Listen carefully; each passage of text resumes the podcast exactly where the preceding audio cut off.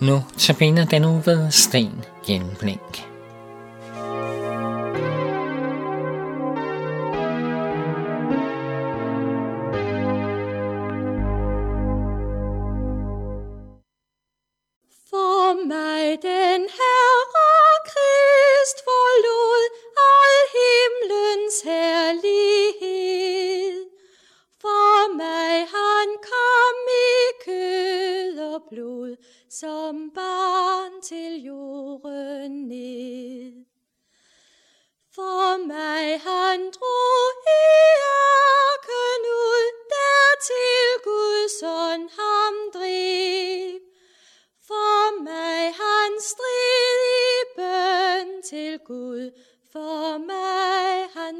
Han fristet blev. For mig han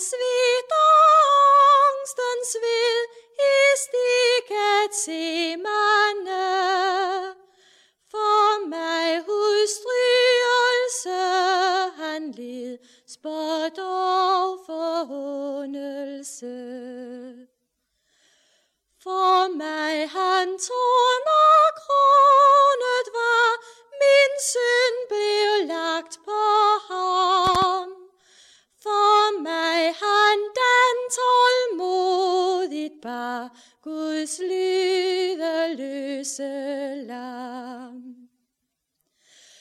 For mig hans blod på korset flød, der offrede han sig. For mig han lå i graven skød, Guds søn er død for mig.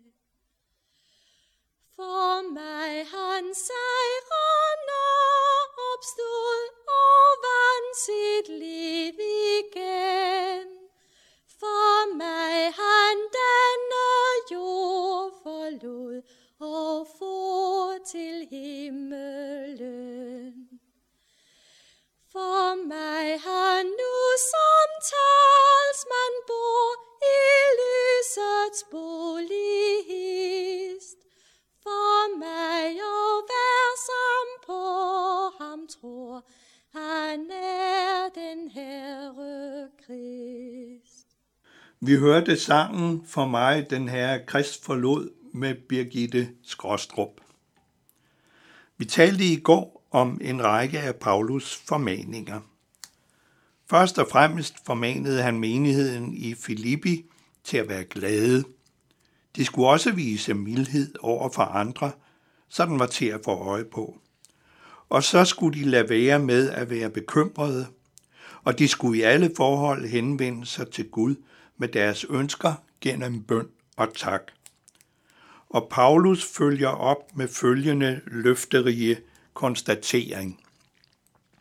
Det er Filipperbrevets kapitel 4, vers 7. Og Guds fred, som overgår al forstand, vil bevare jeres hjerter og tanker i Kristus Jesus. Begrebet Guds fred er et vigtigt begreb i Bibelen og et centralt punkt i kristentroen, og det danner så at sige grundlaget for glæden i troen. Guds fred, eller shalom, som det hedder på hebraisk, betyder grundlæggende det fuldkommende, det der er fuldt og helt uden skavanker. Bibelen bruger begrebet til at beskrive, hvad Gud egentlig har haft til hensigt med os mennesker og sit skaberværk. I en lidt fri gengivelse kan vi sige, at det drejer sig om paradisiske tilstande. Når vi taler om Guds fred, kan vi sige, at der er fire aspekter af dette bibelske begreb, som bør nævnes. For det første, fred med Gud betyder overvindelse af synden, det vi kalder forsoningen med Gud. Her taler vi om noget objektivt, noget, der gælder alle mennesker. For det andet, Guds fred er også en fred i sindet, en indre fred. Det er noget subjektivt, noget den enkelte kan opleve. Og for det tredje, Guds fred er fred mellem mennesker. Og endelig for det fjerde, Guds fred handler også om fred i verden. Når vi taler om det første aspekt, altså fred med Gud, så taler vi om det helt centrale punkt i kristendommen. Det drejer sig her om vores forhold til Gud og om Jesu liv og døds betydning. Menneskets grundlæggende problem er synden, som har skabt fjendskab med Gud.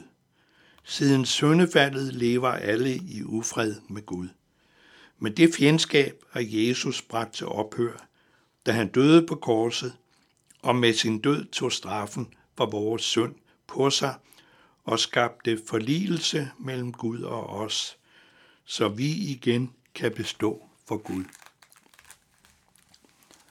At det er menneskers forligelse med Gud, som Paulus har i tankerne, når han taler om Guds fred. Det kan man se af et par andre passager i Paulus brevene. I Romerbrevet kapitel 5, vers 10 siger Paulus om at få fred med Gud. For mens vi endnu var hans fjender, blev vi forlit med Gud.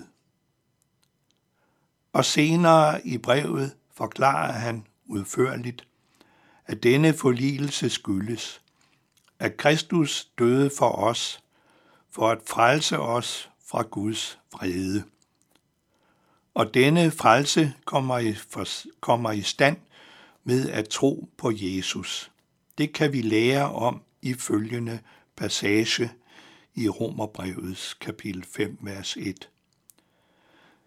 Da vi nu er blevet gjort retfærdige i tro, har vi fred med Gud ved vor Herre Jesus Kristus. Troen på Jesus og hans glædelige budskab gør den kristne retfærdig i Guds øjne og stifter fred mellem Gud og den troende. Et andet sted, hvor Paulus taler om freden med Gud, er Kolossenserbrevet, hvor vi læser. For i ham besluttede hele guddomsfylden at tage bolig, og ved ham at forsone alt med sig på jorden som i himlene, ved at stifte fred med hans blod på korset. At Jesus kom som den, der bringer fred til menneskene, det kender vi fra julens bibeltekster. Det blev forkyndt ved Jesu fødsel af en engleskare for hyrderne på marken. Et himmelsk lovsangskor forkyndte fred til mennesker med Guds velbehag. Og Jesus siger til disciplene i afskedstalen, at han efterlader dem sin fred. Fred efterlader jeg jer, min fred giver jeg jer. Det er i Johannes evangeliet kapitel 14. At vi siger ja til evangeliet, til troen på Jesus og til fællesskabet med ham, og dermed får fred med Gud. Det er Guds plan med os. Derfor er det så vigtigt, at mennesker for dette at høre, så de kan reagere på Guds i gåseøjne fredstilbud og tage imod hans udstrakte hånd. Det var det, som Jesus pålagde sine disciple, at gå ud og forkynde for hele verden. Det er det, som kirken har overtaget som sin opgave og har skulle kæmpe for i et par tusinde år.